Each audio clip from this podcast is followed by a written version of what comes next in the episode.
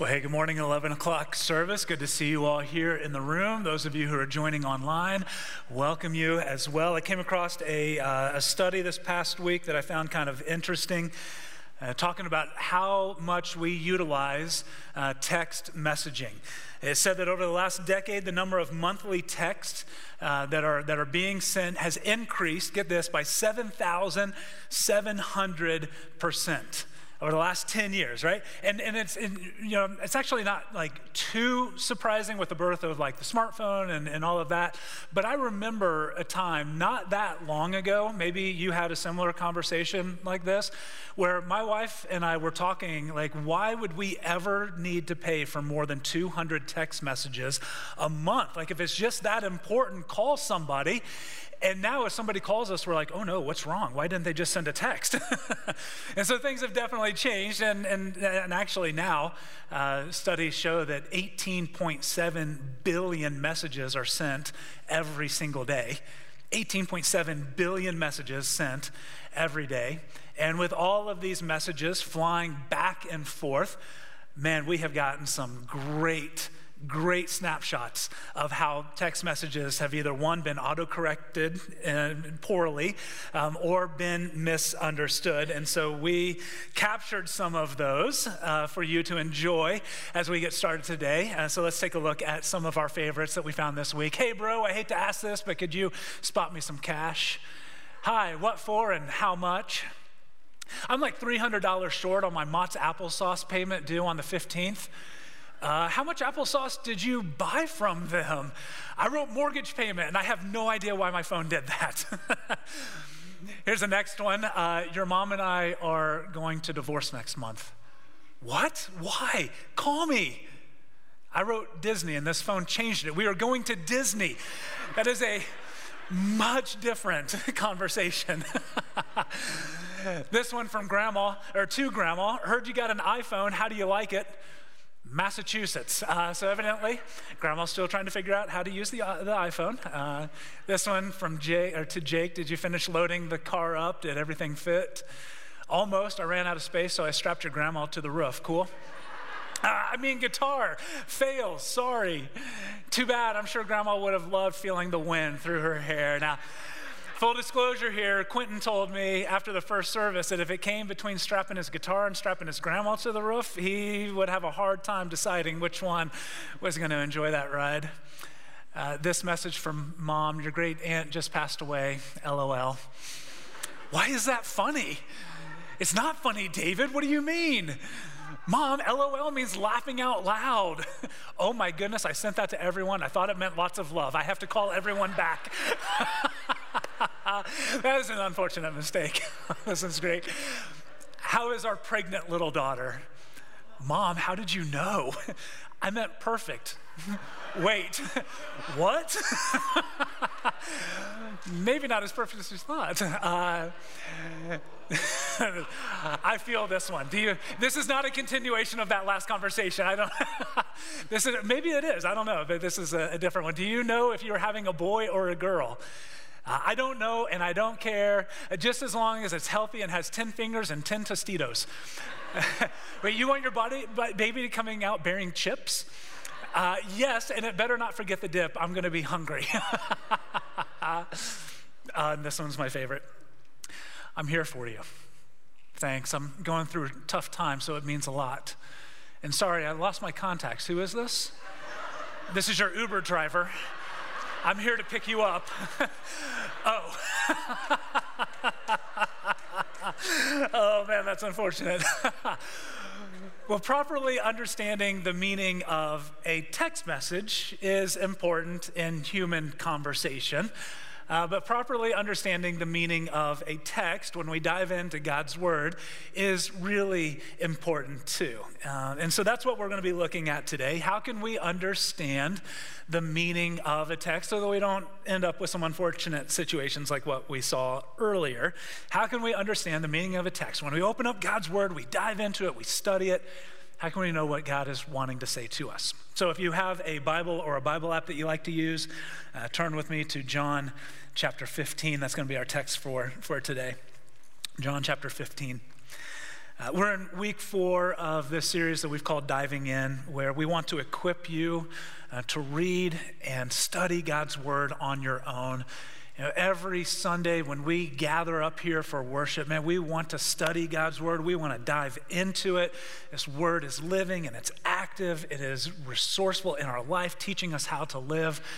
When our life groups are, are together, we want them to dive in and study God's Word. But it's also so important that in our own individual lives, we have the tools that we need to be able to read and study God's Word on our own. I said last week that nothing has greater impact on spiritual growth than personal reflection on God's Word. Nothing. Nothing. If you want to grow and take your next step spiritually, nothing is going to help you do that better than reading and studying God's Word. And so, through this series, we've looked at uh, how we can take these words that, again, are alive and active according to Hebrews chapter 4, verse 12. How, how we can take these words that want to transform our life and our relationships, and how we can begin to understand them and love them more. And so we looked uh, the first week about like how can we see what God wants us to see when we, when we read and we study a passage, how can we see what God wants us to see? Not what we want to see, not what others want us to see, but what God wants us to see. And it starts before we ever even open up our Bibles to just pray, Lord, open my eyes, cleanse my heart. Lord, may I be humble to, to live your word out in my life. That's where it begins. And then when we read a passage, we talked last week that that Bible study, good Bible study, really comes down to asking good questions of the text that we read. And, and so we talked about several questions last week. Uh, we talked about, you know, the question, what does the text say? Uh, that's just where you kind of get to know the text, read it a couple of times. What does it mean? That's the interpretation, correlation. What other texts say the same thing to help us understand what we just read? And then application how do we actually live this out? How do we become, as James tells us, doers of the word, not just hearers of the word? And so today we're going to dive a little bit deeper into that interpretation part of Bible study and look at how we can understand the meaning of a text. And every time I think about interpretation, I think about one of my favorite preachers, Chuck Sackett, who also happened to be one of my preaching professors. And in our uh, preaching classes, he used to preach to us over and over and over let the text win. Let the text win. I can still hear his voice telling me that every time I sit down and study a passage. Let the text win. What he means by that is that when we read a text in the Bible, our goal is to understand that text the way that God wants us to understand that text. And not what we want it to say or even what we think that it means to us, but what the text actually says and what God actually means by it. The meaning of the text trumps everything else. And the word for that uh, is exegesis. Exegesis means pulling meaning out of a text. It, it's allowing the text to speak for itself and drawing conclusions based on that. It's letting the text win, exegesis. That's our, our goal in Bible study, is to pull the meaning out of the text. The opposite of that is a word called eisegesis.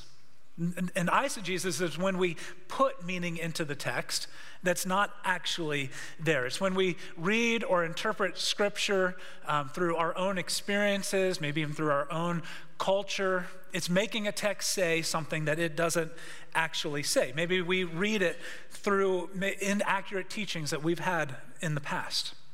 Or another pretty popular form of, of eisegesis is, is where people just kind of pluck a scripture out of context, out of scripture, just to say uh, what they want it to say. And the truth is, and it's been, it's been said before, that the Bible can really say anything that you want it to say if you take it out of context enough. It can, it can be used to justify and support any position, any behavior, but that's eisegesis. That's a form of reading something into the text and putting something into the text that's, that's not there. And so we want exegesis, we want to avoid eisegesis, but there's a third word that we want to avoid as well, and that is help me, Jesus. and that's when you read a text and you have no idea what you just read or what it means. And so today, I want to give you some tools that I use as I'm studying and trying to understand the meaning of a text uh, to help you move towards exegesis, pulling the meaning out of the text, and away from eisegesis or feeling like, help me, Jesus. And so I'm going to share some of the tools, uh, again, that I use, and we're going to walk through the passage here today. And, and, and if you're new with us this morning, uh, maybe new into the series with us that we've been doing the last couple of weeks, where this is a you know, it's a sermon time, but it's also a little bit like a lesson time. I had one guy as he was leaving the last service saying, you know, we should, um, for this series, we should stop calling them tithes and offering and start calling it tuition because I feel like I'm just kind of sitting in a class learning about how to study my Bible. I think that was a compliment, I think. I'm just not going to think about it too much. Uh, but I just want to give you some of these tools so that when you sit down and you read and you study Scripture on your own, and you just feel empowered and able to pull the meaning out of a text. And so I'm going to give you those tools and we're going to put them into practice uh, with our passage today. So let's look at it together. John chapter 15, starting in verse 1. Jesus says, I am the true vine, and my Father is the gardener. He cuts off every branch in me that bears no fruit, while every branch that does bear fruit, he prunes so that it will be even more fruitful. You are already clean because of the word I have spoken to you. Remain in me, as I also remain in you. No branch can bear fruit by itself, it must remain in the vine. Neither can you bear fruit unless you remain in me. I am the vine, you are the branches. If you remain in me and I in you, you will bear much fruit. Apart from me, you can do nothing. If you do not remain in me, you are like a branch that is thrown away and withers. Such branches are picked up, thrown into the fire, and burned. If you remain in me and my words remain in you, ask whatever you wish, and it will be done for you. This is to my Father's glory that you bear much fruit, showing yourselves to be my disciples. As the Father has loved me, so I have loved you. Now remain in my love. If you keep my commands, you will remain in my love, just as I have kept my Father's commands and remain in his love. I have told you this so that my joy may be in you and that your joy may be complete. There's so much spiritual depth and insight that we could pull out of here do an entire series on those 11 verses that we just read. But today, I want to walk through, again, how we can understand the meaning of a text using this rich passage. And, and our goal is exegesis. We want to pull the meaning out. And there are a few different tools that I want to share with you to help you do that. Number one is consider the context. Consider the context. My friend Gary Johnson likes to say context before content. The idea is that if you really want to understand the content, you have to first understand the context. You know, we, we can't actually understand a passage of Scripture unless we understand the context in which it is set. And so sometimes the context is just the, the chapters or the verses immediately before it or immediate after. Uh, sometimes it's a couple of chapters. Sometimes it's the book. Sometimes it's where that passage fits in the whole uh, uh, Scripture and, and, and all of the books together, where it fits in that part of all of, of Scripture. And, and when you understand the context of the passage that you're reading, it's kind of like shining a light on what you just read. It helps you understand it and see it uh, more clearly. And the context for this passage that we just read is really interesting. In John chapter 15, we drop into the middle of this five chapter conversation that Jesus is having uh, on the night that he is betrayed and arrested and taken to trial. John 13 through 16, uh, we get this inside look into a conversation that Jesus has with his disciples, with those who have been following him. In John 17, we, the, kind of the veil of heaven is pulled back, and we get an inside look into this conversation that Jesus, the Son, has with the Father. And again, all of this is leading up to his arrest and his crucifixion. So the context of John 15 is incredibly important. These are some of the very last conversations that Jesus is having on his way to the cross. We get this inside look into what's most important to him. These, these final thoughts that he wants to leave with his disciples. And so these words carry a lot of weight. And it's in these chapters that, that Jesus does some of his most memorable things. In the upper room, Jesus establishes communion, this way for not just his disciples, but even now, those of us who continue to follow him. It's something we just did moments ago to remember his death, burial, and resurrection. While in the upper room, he, he gets down as a, as a servant in humility and he washes his disciples' feet. And then he tells them, As I've done for you, now you go and do for others. Take the humility that you have seen in me and from me and go and serve others in the same way. After Judas betrays Jesus, Jesus starts telling them about the fact and the truth that his time on earth is coming to an end, and he reassures them with the hope of heaven. So I'm going to go prepare a place for you. If I go, I'm going to come back and take you so that you may be where I am. He promises the Holy Spirit will come and fill them. He, he says, My peace I give you, my peace I leave with you. And after that, Jesus and the disciples, they, they get up from the room that they're in and they, and they start to walk to where Jesus is going to, to pray in the, the, the Garden of, of Gethsemane. And so they're moving from the upper room over to this garden. And, and along the way, and it's actually um, still, still there, there's this, this vineyard that they would have passed by. And I imagine Jesus looking down into that vineyard and pointing to it and using that as an object lesson about what it means that even though he is about to depart, what it means to remain and to stay connected to Him and for our lives to bear fruit. And so Jesus is saying all of these things to comfort and to encourage the disciples that, hey, listen, even though I'm about to depart from this earth, we can remain in relationship with one another. And your life will bear fruit because of it.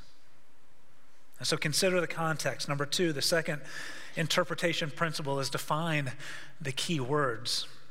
If you're going to pull the meaning out of a text, you've got to understand the key words and, and what they mean. And key words, when, when you read a, a, passage, there's a couple of things to be looking for. Number one, is there a word that's repeated? Is there a couple of words that are maybe repeated over and over? Repetition matters. Also, look for verbs, you know, strong action words. Those are usually pretty important to a text as, as well. And in our passage, we have a couple of them. Uh, oftentimes, when I'm reading or studying on my own or for a sermon, uh, you can't quite see it in, in, my Bible, but what I did is um, I'll go through and I'll underline one of those words just every time it's repeated. If there's multiple words, then I'll circle the other ones. I'll put a box around if there's a third. Find some way so that I can get this visual of how many times those words are repeated and see how they kind of flow all, all together. And in our passage, we have a couple of pretty important words that are repeated. Number one is remain. Jesus uses this word 11 times in 11 verses. And if repetition matters, then this is probably a pretty important word if we want to understand the meaning of this text.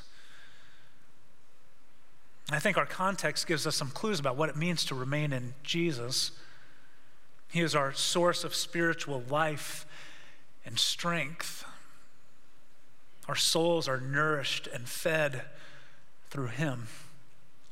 We stay connected to Him through prayer, which is mentioned several times in, the context of chapter 15.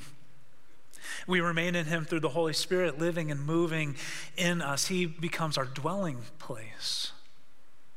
We remain in Him when we serve others like Jesus served us, demonstrated when He humbly washed the disciples' feet. We remain in Jesus when we obey His commands. And what are His commands? Well, He tells us the end of chapter 13 a new command I give you love one another. As I have loved you, so you love one another. When we love others as Jesus loved us, we remain in Him. There's this fruit that is coming out of us of the life of Christ that is in us.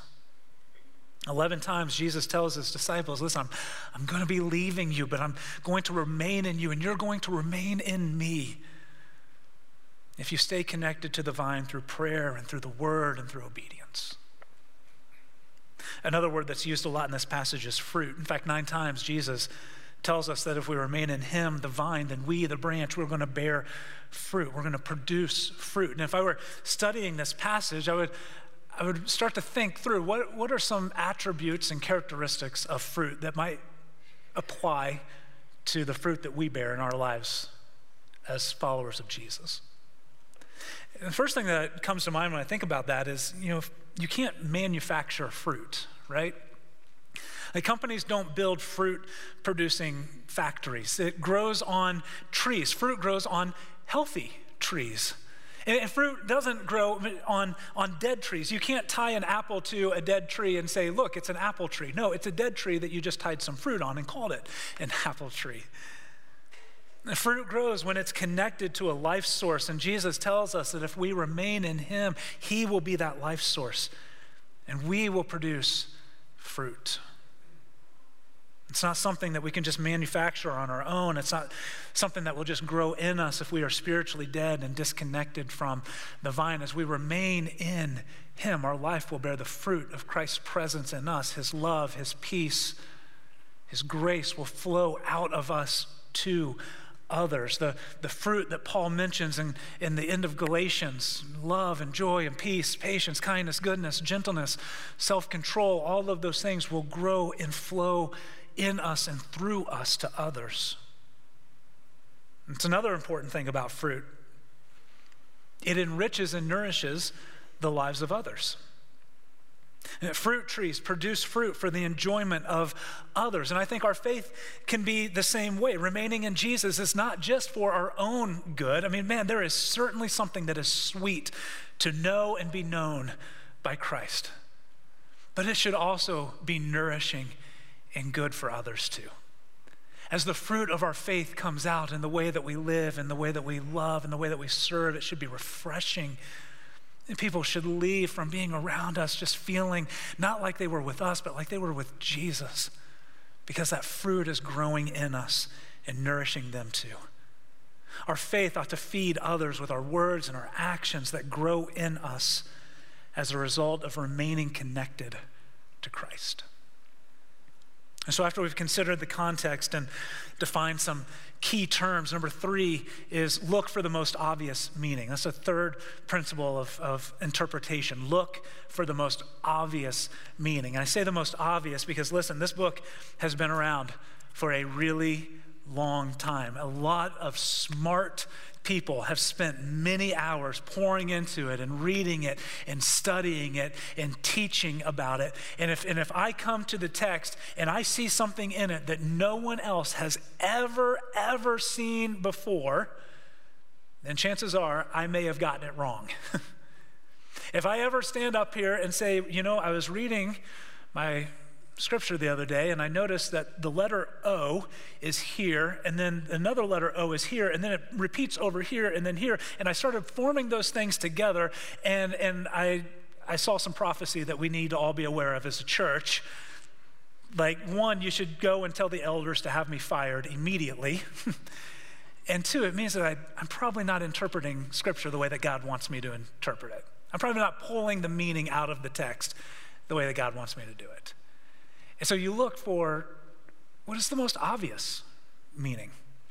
Start there. Sometimes we complicate it too much. I don't think that God's trying to play games with us. I don't think that He's trying to trick us. He gave us His word to reveal Himself and His character, not conceal it like some treasure map that we have to decipher. We may have to dig into it a little bit more. But we don't have to create magic formulas or secret codes you dig for the central meaning, and it's, it's pretty obvious what it is in our, in our text. Its fruit is produced by remaining in Christ. If you want your life to produce good fruit, righteousness, joy, and peace, and all love, and all of these things, it, it comes by remaining in Christ. When you look at the context, the key words, and most obvious meaning, I think what Jesus is telling his friends and he's telling us is listen, I'm going to leave you soon, but this connection that we have is going to continue. As you serve and as you love, like I did, I'm going to send you the Holy Spirit. He's going to fill you and He's going to be with you and He's going to remind you of everything that I've taught, everything that I've done. He's going to give you the power to live and to teach that your own. And if you remain in me, your life is going to produce this incredible fruit that God is going to grow inside of you that you cannot produce on your own. And it's going to be a blessing to you, and it's going to be a blessing to others that get to enjoy it. And so now that we understand, uh, at least a little bit, the meaning of this rich text, how can we apply it? Again, we want to be doers of the word, not just hearers of the word. So, how do we apply it? Well, let's go back to our Space Pets acronym from last week. And if you weren't here last week, that was probably a very confusing statement um, that I just said right there. But space pets, uh, we, we probably have some more of the bookmarks if you, if you weren't here last week of our um, astronaut pets that are on the moon. Here, you can pick one of those up. It's just an acronym that we work through to, to see how we can apply uh, a passage. And so let's think about our text today and take it through that, that acronym. Is there a sin to confess? Well, maybe. Maybe there's something in your life, a habit, person, a relationship. Maybe there's something in your life, a pain that you haven't quite dealt with yet, that's keeping you from connecting to the vine in the way that you desire. Is there a promise to claim? Absolutely. And remain in Christ, stay connected to Him. And Jesus promises, I will remain and stay connected to you. That's a promise that we can that we can rely on. Is there an attitude to change? Possibly. Maybe it's learning to love and be patient with others as Christ has loved and been patient with you. Trying to see the good in others. Is there a command to obey? Jesus tells us remain. Stay connected through obedience to Jesus and prayer? Is there an example to follow? Yeah, in fact, Jesus points to himself as an example of, of, of remaining in the Father, as an example of him remaining in us. Is there a prayer to pray? Um, I didn't see one. Maybe you did, and you can let me know, let us know. Is there an error to avoid? I think that there is. Uh, one of the challenging verses in this in this passage you probably picked up on it verse 6 if you do not remain in me you are like a branch that is thrown away and wither such branches are picked up thrown into the fire and burned i think that this is absolutely jesus giving us an air to avoid to not become so disconnected from him that we are of no good anymore that our faith is not producing or doing anything in us. I, I don't think that in this passage, Jesus is saying that if your life is not bearing fruit, whatever that fruit might be, you know, more followers of Jesus, the fruit of the Spirit, that if your life is not producing that fruit, then sorry, you know, you're cut off and you're going to, going to hell. I don't think that's what Jesus is, is teaching here. It doesn't quite fit with the context. I think that's eisegesis. That's reading something into the text that's not there. But what I do think that Jesus is doing is he's, he's giving this, this warning to us that if we become disconnected from him, our faith is, is useless. Branches that, that disconnect from the vine, they wither up. They're, they're not good. They're not going to grow fruit on it. The branches are not, a carpenter can't even use it to, to build something because they're so flimsy. And additionally, if, if the dead branch remains connected to the vine, it might send disease or pull nutrients from other healthier parts that uh, will take those from growing and, and bearing fruit. And so I think what Jesus is just saying is listen, if you disconnect, your faith is going to be useless. It's not going to be bearing fruit, and you're not going to be living all that God desires for you to live in Him. Is there a truth to believe? If we ask for what Jesus desires, he tells us, I'll hear your prayer and I will answer it. God moves at the request of the children whom he loves. Is there something to be thankful for? Absolutely. I can't help but read this passage and be incredibly thankful that Jesus desires a relationship with me. Because I know me, I know where I've been, I know what I've done, I know what's been done to me. And the fact that Jesus continues to invite me to remain in Him, continues to desire a relationship with me, with you, is something to be incredibly thankful for. He wants us to experience the joy and the satisfaction of abiding in Him. That's why He tells us this, and so that my joy may be in you and that your joy may be complete. And so, as we close out today, are you remaining in Christ? Is your life producing fruit? Is it evident to you and to others that Christ is in you and forming something in you that you could not produce on your own? If so, man, praise, praise God and continue to nourish that relationship. But if not, if you feel detached today, maybe that's the reason why you came to church today is because there's just something in you that feels like it is withering up and it is dying, it is dry, and there's now death where there used to be life. What is it that you can do to reattach yourself to that vine, to Jesus? Is it waking up 15 minutes earlier to pray and to spend time in the Word? And listen, I know how difficult that can be sometimes. I've got kids who like to stay up late at night and get up early in the morning. I know how hard it can be, but, but is it a sacrifice that you need to make to connect to the vine? That's why we're doing Core 52 because so many people don't know where to start on that. Get one of those books. You can start it tomorrow, you can start it early. Just start connecting to the Lord through the Word. Maybe for you, it's an unconfessed sin pattern in your life. It's this habit, it's this relationship. It's something that you just keep going back to, and it's starting to, to cause brokenness in, in you and in your relationships. And there's this distance between you and others, and you and the Lord. And maybe your next step this week, maybe even today, is just to confess that, to turn from it, to seek the Lord's forgiveness and maybe even make amends with someone that you've hurt along the way. Or maybe for you, it's making that first confession of faith, asking and inviting Jesus to be the Lord and the leader of your life and your Savior, and finding all the joy of being connected to the vine. Whatever it is, as we've closed, and I apologize, I've gone a little bit over this morning, but as we close, I just want to give us a few moments of silence to pray and whatever it is that maybe you're feeling right now that you just need to turn over and commit to the Lord to, to reconnect or to connect even more to that vine, man, commit to the Lord this week that you're going to take that step. And then I'll close this in prayer.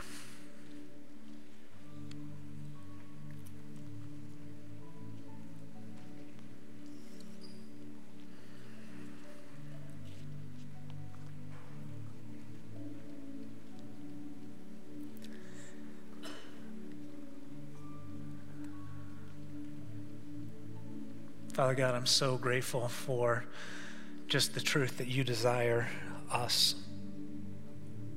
You loved us before we loved you, and you made a way for us uh, to be in relationship with you before we even desired it. Thank you for Jesus, that while we were still dead in our brokenness and in our sin, Jesus, you died for us to make a way for us to be in right relationship with the Father. Thank you, Jesus, that before you left, you told your disciples and you told us that we can still remain in you and that you will remain in us and that our lives can bear fruit. Fruit as we just nourish that relationship. Father, thank you for the Holy Spirit that indwells us. Thank you that your presence lives and abides and dwells in us. Thank you for your forgiveness and for your grace we would be lost without it. And Lord, I pray that our faith and our relationship with you will not just be good and pleasing and nourishing to our own souls, but it'll nourish others as well, and that they will come to know you through us. Pray this in Jesus' name. Amen. Just stand with me as we close off with one more song. Thank you for watching this message from Sherwood Oaks Christian Church.